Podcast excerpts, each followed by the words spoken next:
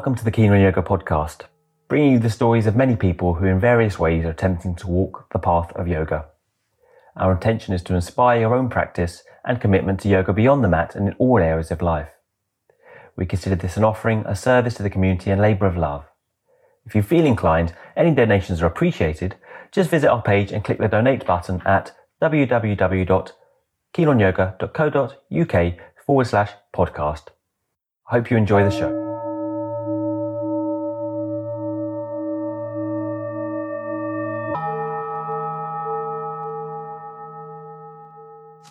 My guest on the Keen on Yoga podcast today is Kathy Cooper. Kathy has practiced Ashtanga Yoga consistently since 1976. David Williams and Nancy Gilgoff were her primary teachers and taught her all of the series and the pranayama. She also studied with Pattabhi Jois on many trips to the US and in Mysore. Kathy feels the inherent wisdom of Ashtanga has led her on a transformative journey. Being present in the body in connection to the breath and bandhas are the key to emotional, physical, and wellness in the body and mind. She's explored Sufism, shamanism, and Vipassana meditation. She was also a teacher of the Montessori method in the UK. Her love of yoga keeps on the mat daily and supports her journey even up to today. Welcome to the Keen Yoga podcast, Kathy. It's a pleasure. Pleasure to have you, Kathy. Um, so, can you just give us a little bit background about how you started, how you got into yoga? Um, yeah, something something basic. All right. So, uh, I was living in Lake Tahoe, and I was um, I had three very powerful dreams over a period of a year to go to Hawaii, but they weren't like regular dreams. It was like I swam there. I just I knew nobody there. And so within about a year and a half, I went to Hawaii. And my mother had given me a book on yoga. Uh, she took one yoga class, and it was an Indian. It was an Indian book, and it seemed very foreign to me. But I tried a few things. Uh, so I got to Hawaii and was living on Maui in Lahaina. When was that? In 1975. Uh, yeah. Yeah. So that's what happens when you're older. You know? Yeah, I was just thinking back. Thinking, well, that's, that, that's 45 years ago. Yeah. Ah, crazy. Yeah, yeah. Right. So I went there and I was just open to being in Hawaii and the beauty of it. And it wasn't really developed yet. So yeah. there weren't a lot of hotels and things. And we'd go to Mr. Natural's health food store, and then I'd have to go to every single store to get enough ingredients to make a meal. Hmm. It was just another time in another world. And um, and I left to go back to my parents for a little while. And right before I left to, in California, I heard there was these yogis here. These yogis just came.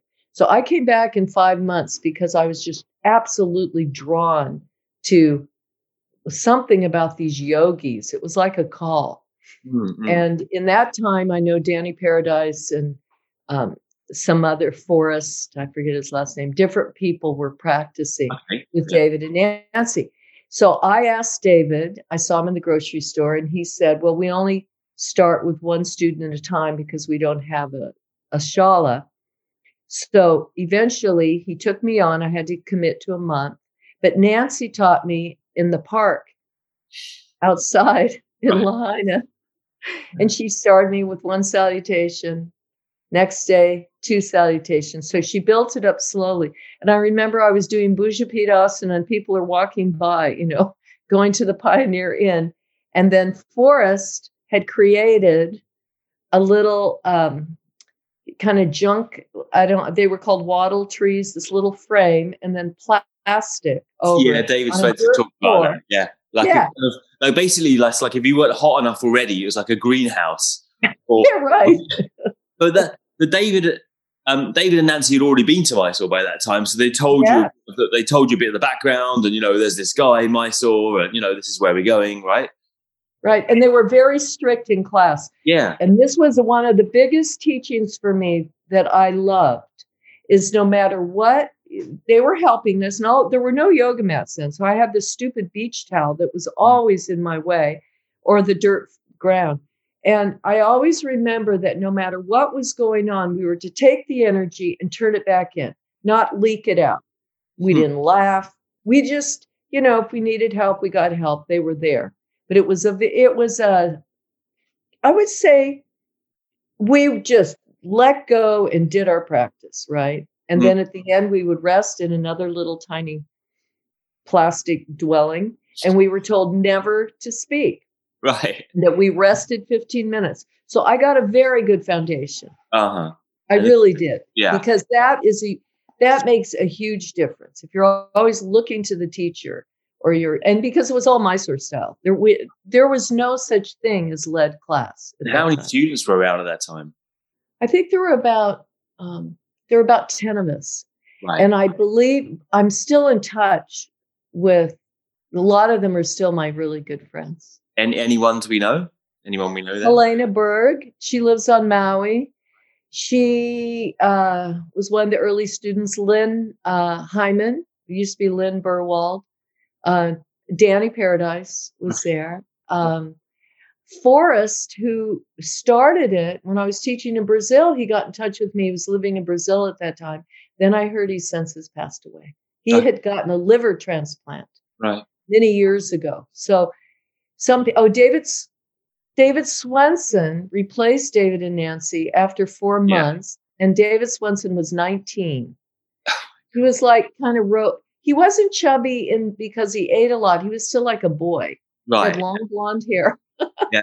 Now he's so slim with his oh, not so much hair. He was kind of chubby, was he? Not chubby in a fat way, but like a boyish body. Uh, okay. Even though he was doing advanced yoga. I have a picture of him somewhere, but I can't oh, find it. He was climbing that. a coconut tree. And oh.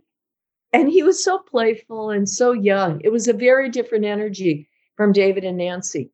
Uh, in that, you know, he he he brought David, he brought himself to the practice, but he was he was just such a great guy. So yeah. it was very fun. Was very and then fun. and for people that don't know, this is David Williams and Nancy Gilgoff. And what um what is your um your take on on David and Nancy? I mean, what did you think of them at the time? And um, you've you've remained have you you remained in contact with them or? Well, we don't see each other much anymore, but yes, we periodically we are. Mm-hmm.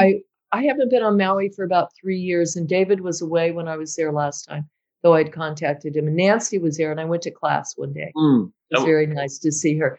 But um, I'll tell you that it was my first natural experience of having what I would call the guru, because it wasn't that he tried to put himself up on a on a platform at all or up on a mm-hmm. pedestal at mm-hmm. all. It's mm-hmm. just that I was so grateful every day to this practice. It was outside of anything of my experience. And I have to add this at the very beginning. It never worked for me to read about yoga right. Other than to read light on yoga to see something about a pose. They didn't they didn't suggest you oh go and read the yoga sutras or anything like that then? Well they were doing whatever they were doing but no but i'll tell you what happened. I was having such a powerful inner awakening through the practice. If i would read something it would conflict my mind to try and grasp after something. Like oh this is what it's supposed to be. And it was i had such a very unique experience with this practice for many many years that i never I, every time i tried to read something it was just like imposing something on myself so i didn't for a long time and that was just how alive the practice was and how they, I felt. just bought you it and then they just left you alone to your own devices to kind of process it how yeah. you did, right? Well, you know, it's funny. I read something in Light on Life I read this little portion by Mr. Iyengar, mm. and he talked about, hey, we got the basics, and that was it, and then it was up to us right. to develop it. And in a way, it's a great gift because I, be, for me personally, because I didn't have anything imposed on me, I learned the basic practice, and we didn't get near the instruction. No alignment, nothing. And I sorted these things out in myself and they've come to i think that it's really important to have the balance of a wise yeah. alignment with mm-hmm. the breath so and the I kind of wondered that. Like, what would what did the instruction entail then? If it, it was entailed, you you focus on your breath and the bandhas. But how did they actually teach? What did they actually do? Well, they showed you the pose. Okay, and we didn't even have. You may have heard this before, maybe from David. We didn't have very many vinyasas we would do three of each salutation. Then we would do some standing, and several of the um, pravritas were not part of it at that mm-hmm. point. Got, they got added later. And I think Danny Paradise was the reason for one of them because he was teaching us all when Guruji added his own oh, version. For it. Um, Parivrtta Parsvakonasana, right? Yeah, exactly. Yeah, yeah, yeah. But um, so we would do all three Shirsasanas before we would do one vinyasa. We didn't do vinyasas between poses, nothing. Mm-hmm. So the way, and as soon as I knew first series by heart, they started me on second series. Yeah, yeah. So it, I love how I learned because then for two years, when David and Nancy left to go to India after four months, they said, "Okay, you come back here in two years." And um, were they adjusting at the time? And were they adjusting you, or you know? Because I know yes, Dave- because like I would fall over in Marichyasana D at the time if they didn't adjust me. Yeah, so you got help if you needed it, hands on, but very little verbal. Yeah, no, I mean, I know he's, not into being adjusting, you know, adjusting or being adjusted, really. So I was wondering, oh, you know, no. right. Well, so, I was with David for a few years too. We did some, we helped each other in uh, different ways. But so yeah. you know, that early on, they were very strong in their, uh, everyone was strong in the adjustments early on. Yeah. I never liked that. But what was interesting about it, David and Nancy said, you do first series one day, second series the next you practice six days a week, and you come back in two years and we'll begin teaching you advance. Now, this is the important thing. You may have heard this before, but I cannot tell you. It was before people phoned each other long distance, hardly at all. We wrote letters occasionally. But for two years, I went back, I went to Oregon and was going to college, and I was practicing all the time. And in two years, I showed up back on Maui not having been in contact with any of the other people. And they had started teaching the week before at the Deva farm. And uh, we all showed up within a week of each other, all oh, of us. Yeah. Without ever having spoken to David and Nancy, right, without right. ever having, and that shows you it was very powerful. that must have been amazing. Yeah. To all come back like that. Yeah. Yeah. We just believed them and David also said what he meant and meant what he said. He never minced words at the time. You know, he was not a person yeah, of yeah. a lot of conversation. Yeah. um, what about the handstands? Because obviously Davy Swenson's kind of famous for a lot of handstands in the early days with the practice. And I mean, were, were they? How was the practice taught to you? I mean, you said no Shirshasana uh, vinyasas. Were you encouraged in the handstanding, or was there what differences well, did you? It, I was with David in that same little tent when I tried my first handstand. And the first one I did, I didn't have a good luck with it. So I didn't do it for some time. But then, you know, you have little by little, the vinyasas started to come in. But when we learned advance, we learned it the old way, which mm. I, of course, love because it was a beautiful flowing dance without so many um, vinyasas. But then everybody at the end of class, there were two things we did because this was Maui. We were very far away. Plus, I think David and Nancy, a few people went to India. I had a little child at the time. It didn't seem like the appropriate thing what? to do for right. me to head mm-hmm. out because it wasn't safe then. People would get sick. Yeah. So I didn't go with her. but uh, the, at the end of class, you'd go into a handstand and they'd walk you around the room holding your feet. So we used to walk all around the room at the end of class. I don't. And, that was their own little ad, uh, appendage to it, was it? Yeah, and also I'm not sure if this started there or not, but some people I I never got into this. Some people would do. Uh, never heard um, that. Brilliant. Uh, uh, would be doing navasana and then go up into handstand and then come back and do the next five breaths of navasana, go into handstand. It yeah, was yeah. around. So I'm not sure if it started there, but that was one of the things I didn't pick up. I didn't go in, I didn't go that route. Um, it it didn't attract me at the time as much. So I just kept on practicing. And then when we were at the Deva farm, David taught us while he did his own practice how to teach the students. Uh-huh. Uh, and then he taught us advanced and he had a different helper leah leah johnson and then nancy learned with us so she was she had had a little exposure to advanced, but she actually learned the advanced with us. Right. So she's learning it from David, essentially. Who? Yeah. Yeah. Right. Yeah. And this is, and when you practice the advanced series, and you mention it, you always practice the, the old way it was taught when the series, the advanced series were one series, right? One kind of advanced day. Yeah. Yes. Yeah. And um, yes, I loved that series. It was just magical. And again, it was great. We didn't do that many vinyasas because we were doing one amazing pose after another. That was the, I think, I never felt so strong or so clear. Um, it was like a total love affair, that series. And so when I try doing it the way they do third series now, it feels very chopped up to me to tell right, the right, right.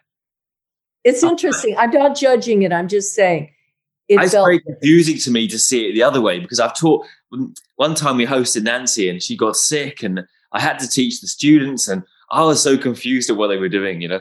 I didn't know where, whereabouts they were in the practice. I know I heard she teaches it the old way. Yeah, I she think- teaches it the old way. I, just, I couldn't get grips with it. So when you went to Mysore and you finally went to Mysore, I mean, were you recommended? What did you think of it? What were your experiences there?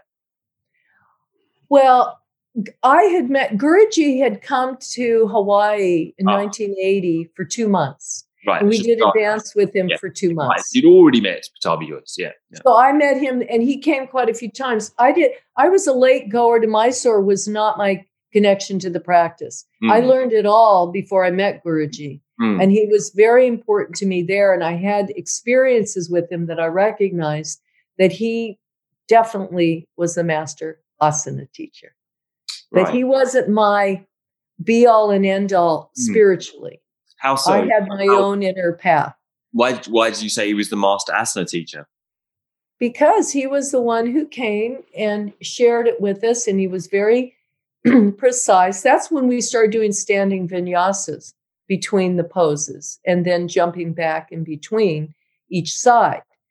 And um, well, I'll tell you what, I'll tell you one little experience. We're in a room of like 50 or 100 people or something. And he's, I think we were doing, oh, what were we doing? We were just doing a standing pose. And all of a sudden, my left side started twitching. Now, you couldn't see it. And I just noted, gee, I wonder what that is. Guruji came over in the middle of that room, put his hand right there, mm. kept talking, and then went away. Hmm. It was unbelievable because there was nothing to witness, there was nothing to see. Right. Mm-hmm. And then he just walked over from the middle. I wasn't doing anything to call any attention. There was mm. nothing outer about the experience. Mm. So he went away. I was like, huh, who is this person that was so tuned in? You mm, know, mm-hmm. I mean, that's so that was my first big mm-hmm. whoa. Mm-hmm. And for some reason, and, and, this is no disrespect to Guruji, no matter how many times I tried to give it away, by to look up to someone and put them on a pedestal, life always brought me back to my inner self. It just didn't, it doesn't mean that I didn't respect them, but I could never give it up to them. Mm. Right. Even though I had great respect for him as a teacher. I, I just need to say that because I tried and it just didn't work for me. And that is, and now I think I'm very grateful for that. But at the time, it it felt like how come all these people give it up to the guru and they're the ones that are going to lead them and and it just no matter how, how it worked it just always brought me back inside to listen inside so there you have it. what about? I mean, have your feelings in the light of more recent, um, you know, situation with Pattabhi Jois changed at all? I mean, in terms of how you. I'll you tell you what. Now? I mean, I think it's very, very sad the hmm. way that it was handled for me personally. I mean, you're still the referring to him as Guruji, for example. Yes, no, yeah. yeah. Hmm. He he gave so much benefit. Mm. So he wasn't just some dirty old man. And I was, I I never could understand it, but I felt early on uh, the first time we were with him. I, I, don't know if I want you to say this or not. On the, I don't know if I want you to edit this or not. But okay. there were a couple of women who were very promiscuous. Right. And each of them in around Maui at the time, it was right. kind of, you know, it was the 80s, mm-hmm. late 70s, 80s. Mm.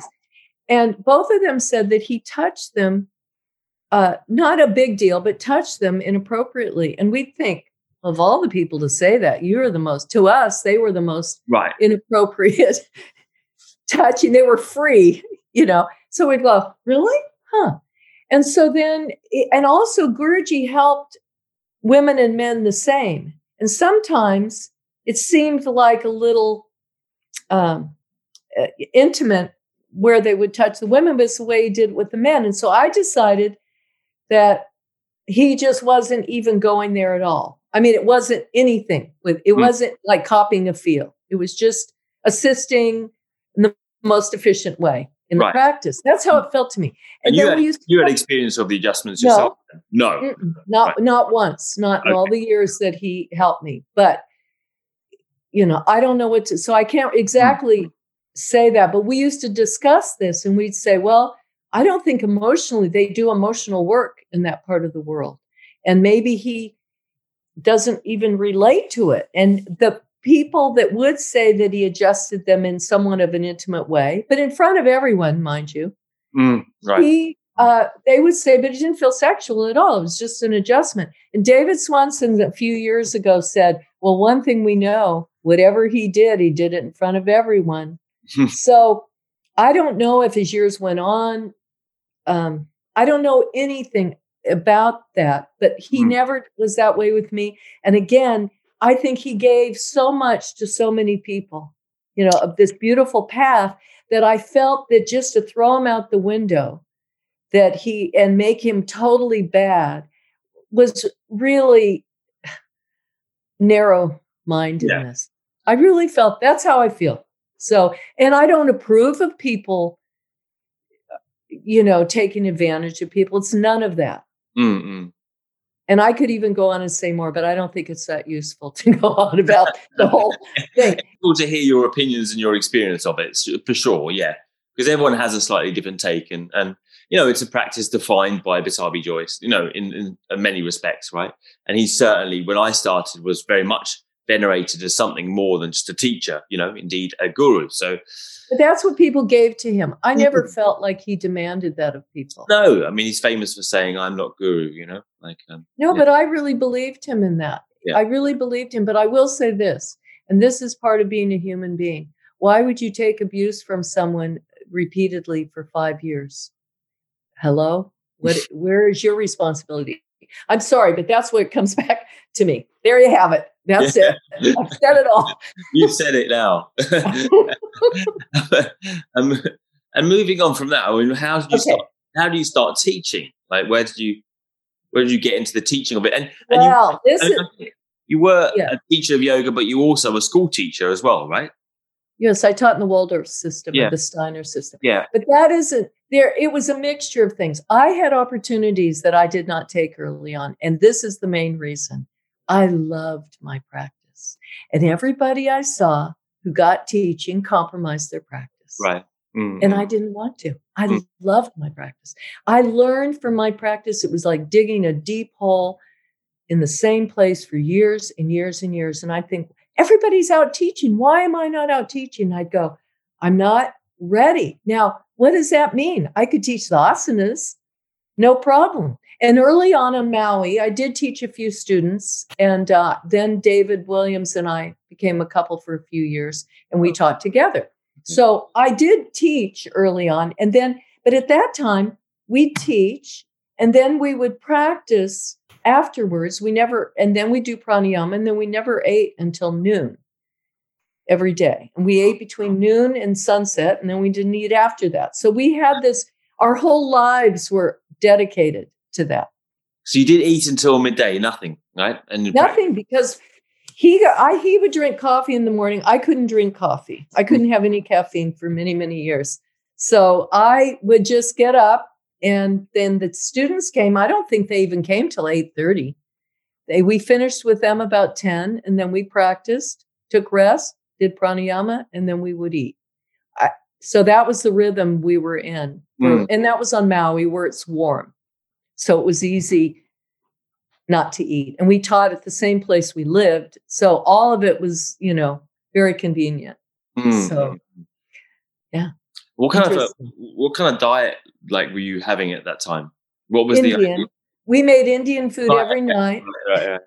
I I got great at chapatis. It's amazing, and um, we also ate like fresh papayas and made seed yogurt. Basically, we were vegan, even though we didn't talk about it. We there was this book out called Diet for the 20 or something for the 21st century.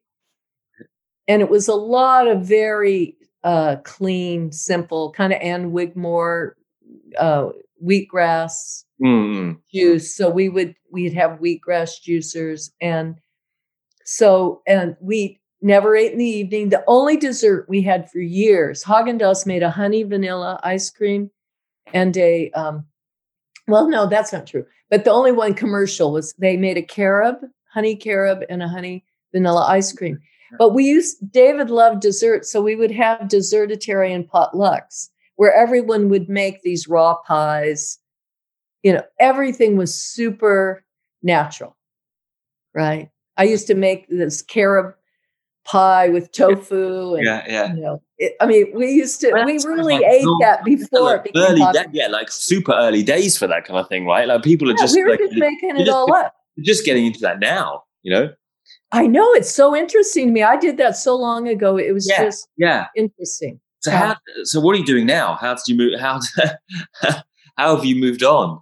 And let, let me uh, just ask you about your teaching first of all, and go back to that. Okay. So you started teaching, and later you how how did that progress?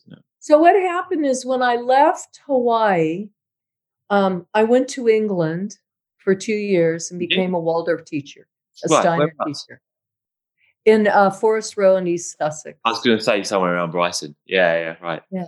Okay. And I because there so I had more than one side to myself. And one thing, my daughter went to the Waldorf school in Haleakala, and it just stirred my soul. So I ended up going a few years later, and I taught. Oh, I did teach yoga there. I did teach yoga to. Eventually, they asked me to. Students asked me to teach, and you know, even one the Buddhist teacher was telling me yoga was bad and Steiner was an indie yoga, and I thought they don't know what they're talking about. They're just very much into dogma. I don't believe that that was even true, but I didn't ever buy into it. So I was doing my own practice there, just consistently. It's just the way it was, a little bit of teaching, but mostly I was, I really got into studying Steiner. And if you know anything about him, he was incredibly deep. Mm. incredibly deep. There was not a, you couldn't just read Rudolf Steiner, you had to study him. So yeah, I did that for a few years and I uh, never bought into anybody's telling me. Like people would come up to me, they knew nothing, and they say, You can't do yoga and be on this path. And even the head of the school in America that I interviewed with before I decided to go to England, he said, They don't mix. And I never bought it. I just the, thought, Well, you don't know what you're talking about. you, so you, you continue practicing Ashtanga all the time. Yeah. Yeah. And, and but I mean, it's strange to people today that I'm just going to point out the fact that you went for a couple years at least and just did your own practice with no teaching, right? But you have to understand until it became more popular as years went on for some students to go and be with Guruji. But I had to earn a living and I had a child and I loved Guruji, but it wasn't practical for me and I didn't feel any need. And others uh, like Lynn and Helena, who still live on Maui, They've been practicing on their own for years. We didn't used to go to workshops mm. the I way they do. Pointing out the discrepancy between, you know, kind of like people say, well, how would you practice just on your own for years and keep it well, up? Think about what you develop. You develop your own practice. but yeah, I mean, how? I mean, also when you talk about developing it, and you know, we had a little conversation before, and I, you know, we're talking about kind of going into it and processing and not wanting to read about it or have someone else tell you what it was. Can you say more about how the physical practice did something other than okay. just yes. get fit? You know, and more put your yes. finger on something in there because it's a, well, it's often kind of nebulous, right? Oh, it does something. Well, here's the thing. Yeah. Years I used to do rebirthing before I started yoga. Oh. Do you know what rebirthing is? Yeah, they're kind of going into past lives and stuff right? No, it's no. a type of breathing technique okay. where you hyperventilate.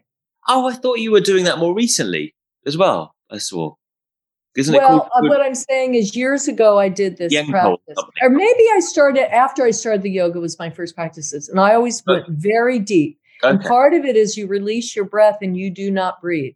You are breathed by the universe, and it's very calm after you mm. have a deep release of something. I told you I did a lot of other things along the way. So, mm. so I even on Maui I was doing this, and then one day after practice, I had the same experience where my breath, I was in Shavasana, my breath released and I didn't have to breathe. And I don't know how long it was, but I literally was being breathed by the universe.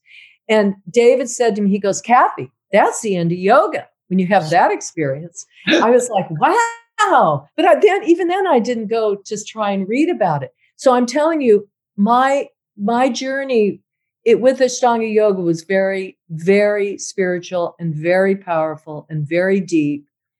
And I didn't need anybody to help me stay on board, to direct me. I did, I always felt that I did it differently, that my goal was, if I'm going to use the word goal, yeah. was different than people around me who were having, they do yoga and go get together and all hang out and eat you know, yummy food, but still, yeah. you know. And I thought, I'm not doing this practice for that reason. I'm doing this practice. I, I'm really digging into who am I? Right. What is it? And I'm not saying they weren't. Mm-hmm. I'm just saying my path of doing it was mm-hmm. a very unique path that I could not have told you why it was. I couldn't have made up that I knew how I was directing myself. What were your experiences of this then? Or of this experience of kind of getting developing your knowledge of yourself and you know i mean how did that kind of fructify? A lot i think for years it was i saw who i was not. Right. Okay. And and every so i could come into a practice even though my I, my whole life really was directed around yoga but i could come into practice and maybe i could feel constricted. This is who i am by the end of practice, I was connected to everything again.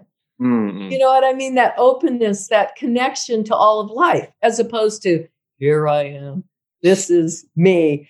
And I over and over and over again, and I was always, I felt like I received teachings inwardly for years and years. Even now, I say even now, um, I feel that way that occasionally something will come in, I'll be like, wow, that's interesting. But so let's say physically, I would be holding, you know, so I, we were taught to hold our big toe in a lot of poses. Then after a while, you would hold your wrist because you were flexible, right? So you could go deeper. But what I found out, and when you actually hold the big toe and you do it the way you're taught initially, yeah. there is something that is happening there that's not the same as when you wrap your hands and grip your wrist around like your in what posture? So let well i could say in any of the forward bends. You're holding the big toe. I could hold my big toe. I did this for years because oh. i was experimenting. And then Shasana A, you'd hold the big toe with both, yeah, both hands? Yeah. both hands?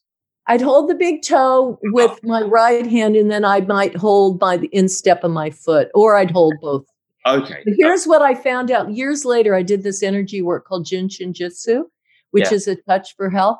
The big toe is where the in breath and the out breath change.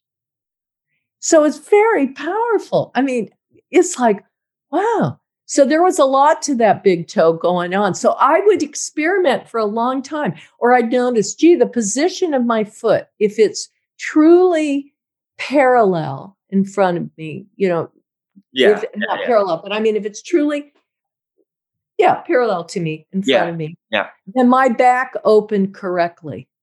Now I'm telling you, I had these kinds of, I received these kind of teachings for years and years and years, and it's um, it guided my path. And then when I would teach, I used to teach for Nancy sometimes when she'd go uh, traveling. When so another phase of my life on Maui. And I'd start adding little things in. But, you know, the foundation of focusing on the breath and bandhas never left me. And I realize a lot of people are breathing and they're not breathing connected to their bandhas. Mm. And mm. even though they uh, seem to be breathing deeply, a lot of times it's just automatic breath. So, what's breathing connected to bandhas? So, for me, breathing connected to the bandhas is that I'm always aware of this connection in my physical center. And it does refine over time, but I'm going to mm. just say that mm. it is um, it's it's a muscular engagement. I'm going to say that for now without getting into any more subtlety than that. And when I, the second I do that, no, today, yesterday when I practice, it my breath deepens, and it comes from a different place than it's just plain connected. And I have, I've experienced this for years, where I go, and, and it's like renew. It's like, it's like beginner's mind. Period. I really get what that means to have beginner's mind. It, you know, it's not an analyzing, it's not any of that. But so many people, they're just breathing out of their belly. And here they are doing great yoga because really it's not that there isn't any movement there because the whole diaphragm, everything's moving, but it's not so much there. It's much, it's like you want it, that prana to really fill. And a lot of people can be very dead right here and they're doing yoga for a long time. They seem to have a powerful practice, but they're not getting the prana up into this area. And this transforms the heart. You start opening up the heart. The practice itself does, but the breath is so powerful. So these are the kinds of things that for years I was having my own inner journey mm, mm. about. Right. And and that i think when i started to actually be in, after teaching in sri lanka i started to become more known and invited it's only mattered to me and of course i need to make a living but it only mattered to me if it was useful to people i do not want to try and be out there promoting myself people say you do not promote yourself and i said i just don't relate to it i just i want to give something if there is something that is recognized to be valuable. Mm. Otherwise, I'm just one more person. And there's a lot of younger teachers now who are teaching, um, you know, much more uh, uh, focus on the asanas and their, you know, yeah. their yeah, yeah, in yeah. prime. So I'm not offering any of that. What do you reckon like characterizes your teaching then, or your style of teaching, as opposed to a younger, you know, teacher?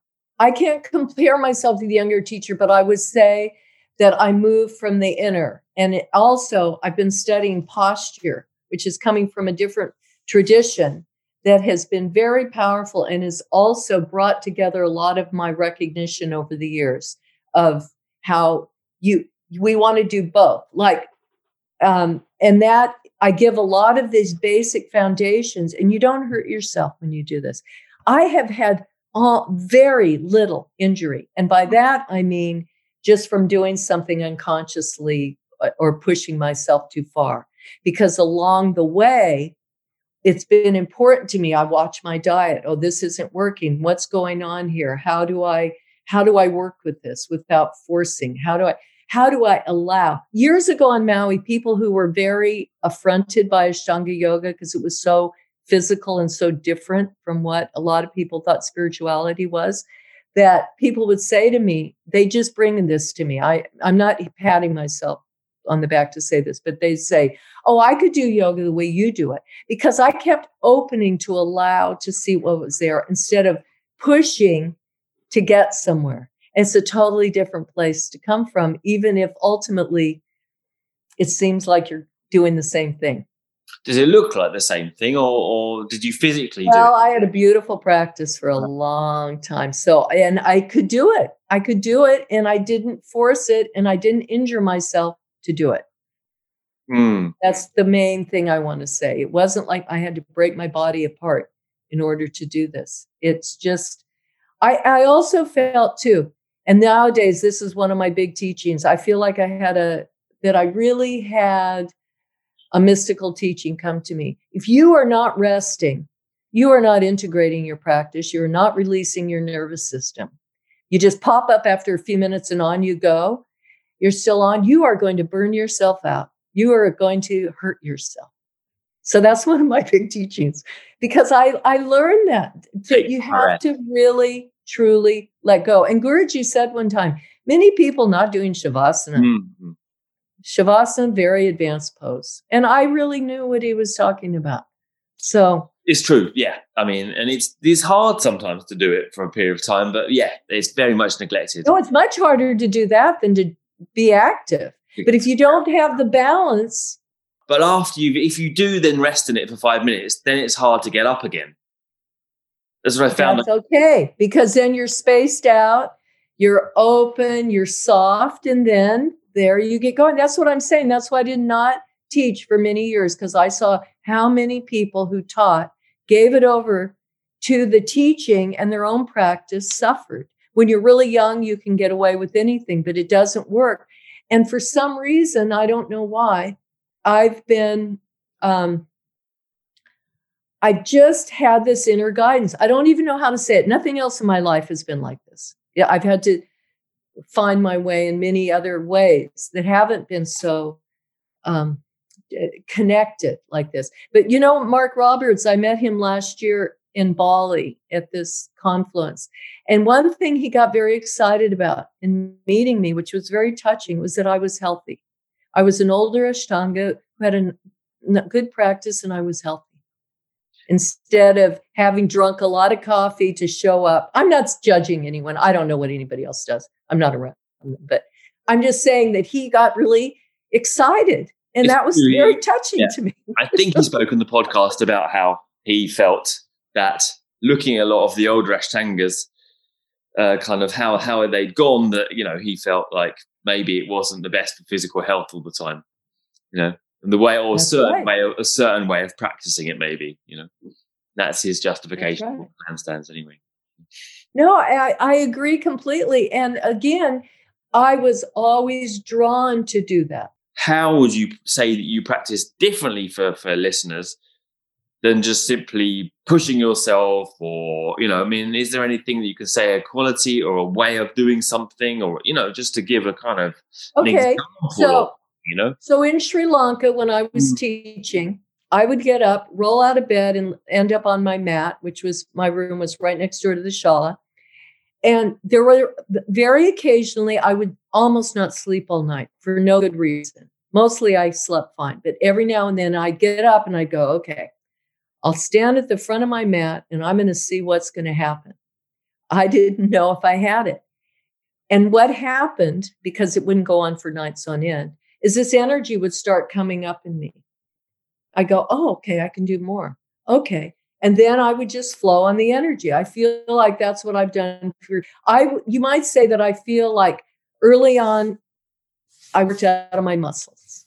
And then as time went on, I felt like I worked out of my organs. Then as time went on, I feel like I'm moved by the prana. That's if I would try and articulate it, that's what I would say. Mm. So hmm. the energy would just start rising. Then I could end up doing having a great practice, have my good 15 minute rest, take a shower and teach. Even if later in the day I took a nap or something. You know what I'm saying? Whatever I needed to do. Mm-hmm. But that's what I mean. What's here? What's what's going to happen? Not okay. I've got to get through this because yeah. then I'm going. Yeah because that's the opposite of what I'm actually ha- what's happening. That's the opposite of what I'm not only wanting to accomplish, but what what is real to me. So, and what what would you say you've accomplished, and what does progress mean for you now? I mean, you know, you started in '75. You're now over 70 years old, I believe. Like, how does it look now for you? What do you do now? Okay. What, yeah. So what I do now, every now and then I do a few advanced poses, but I mostly don't do advanced poses anymore. What right. I do now is uh and since the I, I want to add one, I do first series occasionally, I do second series, but since uh the COVID happened and I was in Ohio and stuff, I started doing things I'd never done, which is I do part of first and then I do part of second. Then the next day, I might start with some of second and then do finish some of first and then do my pranayama. And you know what? I've had a lot of fun with it. And yeah. it seemed, it just felt like that's what I wanted to do. And years ago, Guruji said, when you mastered this, and again, you have to understand that I'm not doing all the asanas anymore. I mm. do all first and second, but I mean, mm. I'm not doing all of the, you know, advanced asanas or anything. But he would say you would choose some poses and then do yeah. them for 50 breaths. Right. Well, I don't do that. But what I do is I know when I'm copping out of myself. I know. So I know now what I can do. And sometimes it's just fun to combine them. Mm. And, you know, and it's still efficient amount of time. I'm not going to practice. I don't feel the longing or the need to practice for two hours.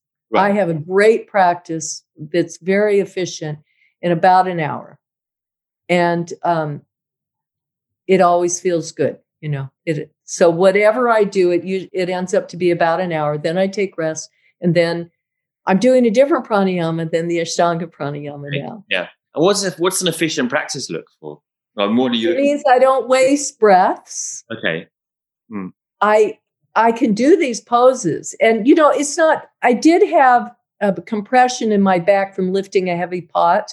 I love to garden, and I've always been so strong. And when and I did compress my back. So for a few years, when I would get to Kapotasana, awesome. I had to adjust yeah. But I'll tell you what, I never assumed that I couldn't do it. I've just every day show up and see what I can do.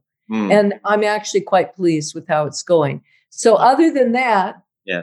I just go along. I make sure I'm staying in my breath and I do my practice and flow along. And some days um, are more wonderful than others, meaning that I flow with it in a way that is just really rewarding. And other times I now don't always feel that, but I still do it and I still receive. Still carry on. Oh, absolutely. What about the prana though? Is if the prana isn't flowing, wouldn't you just then honor that and stop? Just to play devil's No, because sometimes I have to it takes me a while to figure out what is it's not that the prana it's just not pure freedom as opposed to yeah, pure freedom. Yeah, It's not like I'm not breathing and I'm not moving. So, absolutely. So, one thing that has happened in this past year that I've seen that I people have said to me, "How have you changed your practice?" And I I said, "You know, honestly, I still practice the way I've always practiced." And basically I do, but I can see it's not that I'm not capable of doing something, but I can see that how do I say I'm feeling my age without putting it in a negative way? It's not like I'm getting stiff or that I can't do. It might be that some days I have as much energy as I've ever had, and some days I don't have as much energy. Right. And if I want to do other things because I garden a lot and mm-hmm. I'm cooking and I'm running, yeah, right. you know, then I'll go, okay, I don't want to give all of myself yeah. to this because then all I can do is take a nap this afternoon. Whereas I never had that. Yeah. So I would, and it's not all the time, but it is sometimes. So. What about mixing it up? What's your reason? I mean, because obviously, I mean, did Pattabhi Jois recommend that ultimately you mix it up, or I mean, what? Yeah, yeah. And if I wanted to, that's where sometimes. um No, I would just say because, uh, like, I enjoy doing both, and I'm not going to do both all in one day. I never did. See, this is another thing. I just want to make one comment about this. It's going back, but it's mm. it relates obviously to the whole. Mm. The way I learned was um, all of first series, and then I added on some second series poses. But at a certain point, I split the practice. Did hmm. primary one day, second the next, and we learned. I learned all of second within a few months. I think, even though I still had to perfect it, because that's what a practice is. So we I never had the intimidation of you can't go on until you get this next right. course. I think it's complete malarkey personally. So yeah, I was going to ask you how how do you feel that the how how has the presentation of the teaching changed since you started? A very different, you know, it? it's very different. And so what it does is somebody can have a beautiful practice and for whatever reason they have trouble doing a pose. And it mm. could it could be not because maybe they're kind of big and they can't bind, but it could be because their mind has gotten intimidated by this doing Pinchamayurasana or something. So here they do a gorgeous practice. So what I'd say is, okay, well, every day show up with this pose, See, we never did long, like, okay, work with this pose for 10 minutes. Right. We do it, we are never attached to it, and we moved on. So that lack of attachment to a pose was a gift to me. And then every day you keep working with it and you find what it is because that's what the practice is. That's the practice. Not to stop because you don't have it perfectly. So I never agreed with that for a second and am so utterly grateful at the way that I learned about that. But what I wanted to say is I only do one series at a time. I might have more energy even, but it's one thing to be in Mysore where you don't have anything else to do all day. Yeah. Yeah. It's another thing to be in life. And if you feel that you have to do it, like I was in Brazil some years ago, and one of my the teachers that invited me down there, she was doing advanced at the end of first and second. And she said, I'm just hating my practice. And I said, Hey, you don't have to do all that. You're not in Mysore. You're working. You're you have a shala. You're doing all this. So, you know, I'd say if you don't have that much advance, then do up to second, up to Pinchamayurasana, and then go over and do that. And then she was loving her practice again. So you, you can't take home and do what you've been doing in Mysore without falling was it, apart. Was it always originally that rigid in Mysore, even? No. Hmm. No, it wasn't because Guruji years ago just taught Mysore. And then as the student population grew to such a degree, they started doing the lead classes regularly because they could move everybody through quicker. You know Yeah. I mean? Yeah. So, and then somewhere, I know Sharat came along.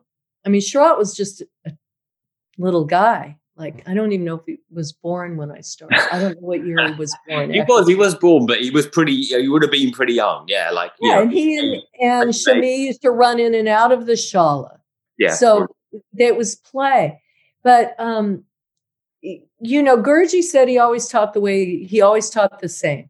But I wasn't there then, so. This is hearsay. But I heard if he saw once you got to Navasana, when he was actually teaching just the twelve students in his shala, where he was really teaching, he'd see they needed something, and he'd give them some different poses. Hmm. So he did work a little bit with what people needed as they unlocked and opened up. And then once they were in the big shala, all of that went out the window.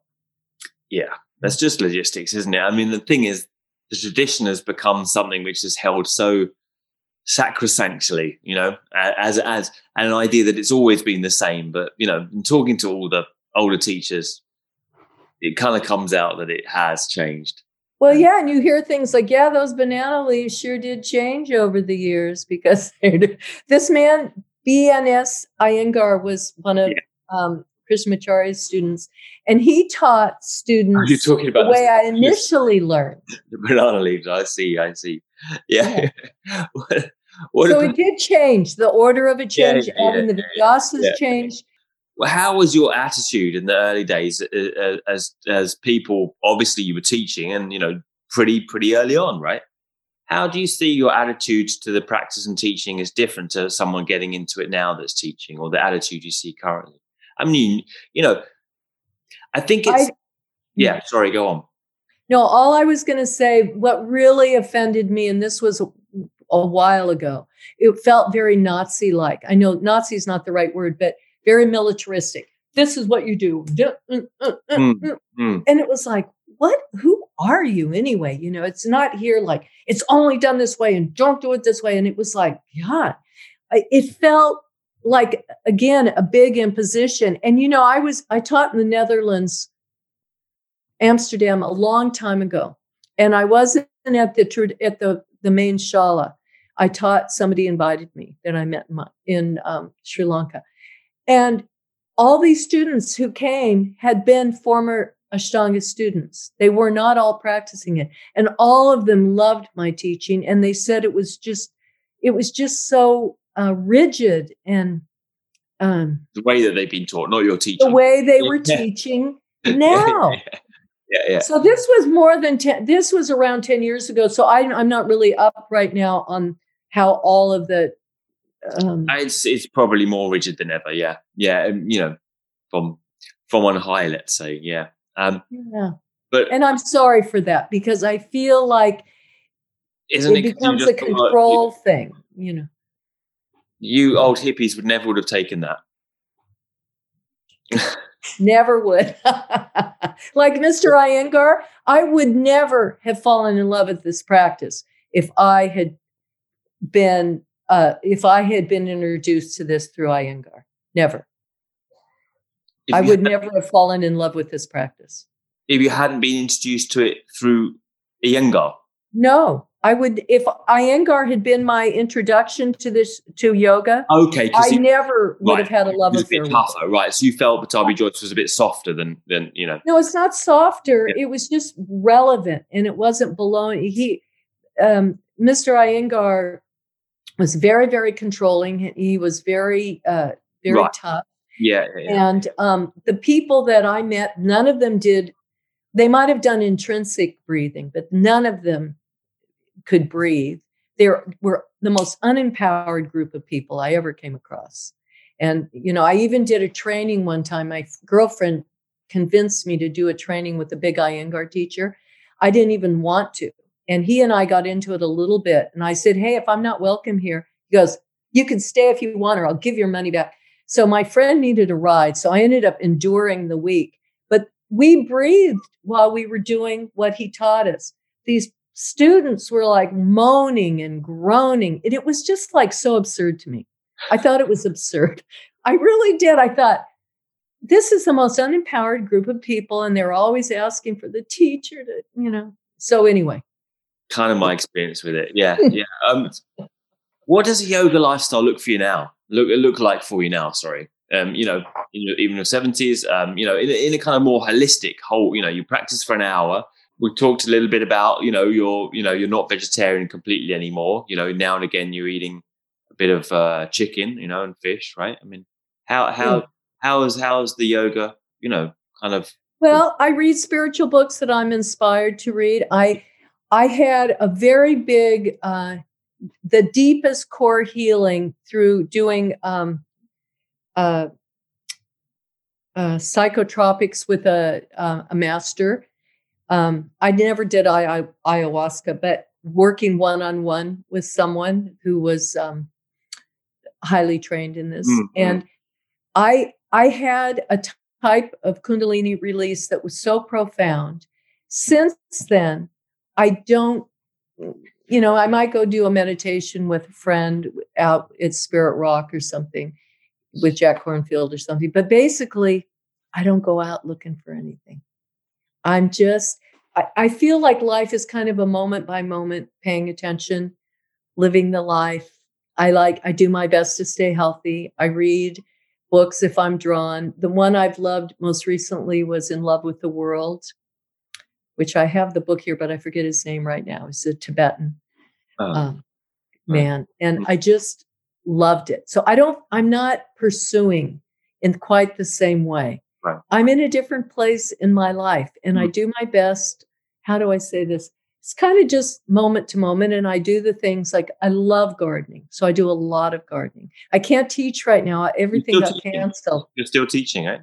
No, well, I have been teaching. I was supposed to be in Cornwall in Ireland. Oh, really? I was supposed to be in Greystones, Ireland. Oh, no, and um, and whereabouts? Uh, Cornwall. Uh, yeah, had uh, Limehouse Yoga. Okay. Yeah, right. Okay. Yeah. Oh, well. Really good guy. Really good guy. okay. Um, and um, I've been talking to Scott Johnson, trying to work out when I it would work out for me to go to London. I was supposed to go to Germany to Cologne, and all of the and you know it's so weird. The women in Cologne that I teach for at um, Ashtanga Connection, and they they said, okay, we want you to come back. And so I tried for months. I said, I've never had such a hard time making uh, it feel right. Nothing feels right. Well, in the end, nothing did work because mm-hmm. the whole pandemic came about and everything was canceled. We can't even go any, uh, I think we can fly to Mexico, but we can't even go to Canada, let alone anywhere else. So it's like, yeah. can you travel? Can you go? Oh, we can't even go a, a more than a kilometer right now here in France. So, okay. you know, you, have got one on us there. At least you can go to Mexico. I can, I can barely go to buy some groceries. Um, yeah. Okay. Well, we have more freedom than you do. Yeah, you do. We take it really seriously here. Um, uh, just uh, to wrap it up, Kathy, because I always try and keep the format for roughly an hour. Um, can you just off the cuff, as it were, let me know? Um, I, Mark uh, Mark Robberds loved this question. He actually asked for it to be reinstated. What's uh, I stopped doing it. What's your guilty pleasure? And what's an inspiration? If you can just think of an inspiration you have, it can be a book, a place, a person, or and uh, one you know kind of indulgence, let's say, or you know, you know yeah. an indulgence. Yeah. Um, guilty pleasure. Well, I love a little dessert here and there, but I can't. I don't know that that really. That's hardly guilty. It's enough yeah, yeah. of a guilty pleasure. Yeah. Um, isn't that funny? Guilty pleasure. Yeah, it's a funny one, isn't it? Getting a pedicure, but I don't even do that anymore. yeah, okay, that would be something. You know, maybe. Yeah, yeah.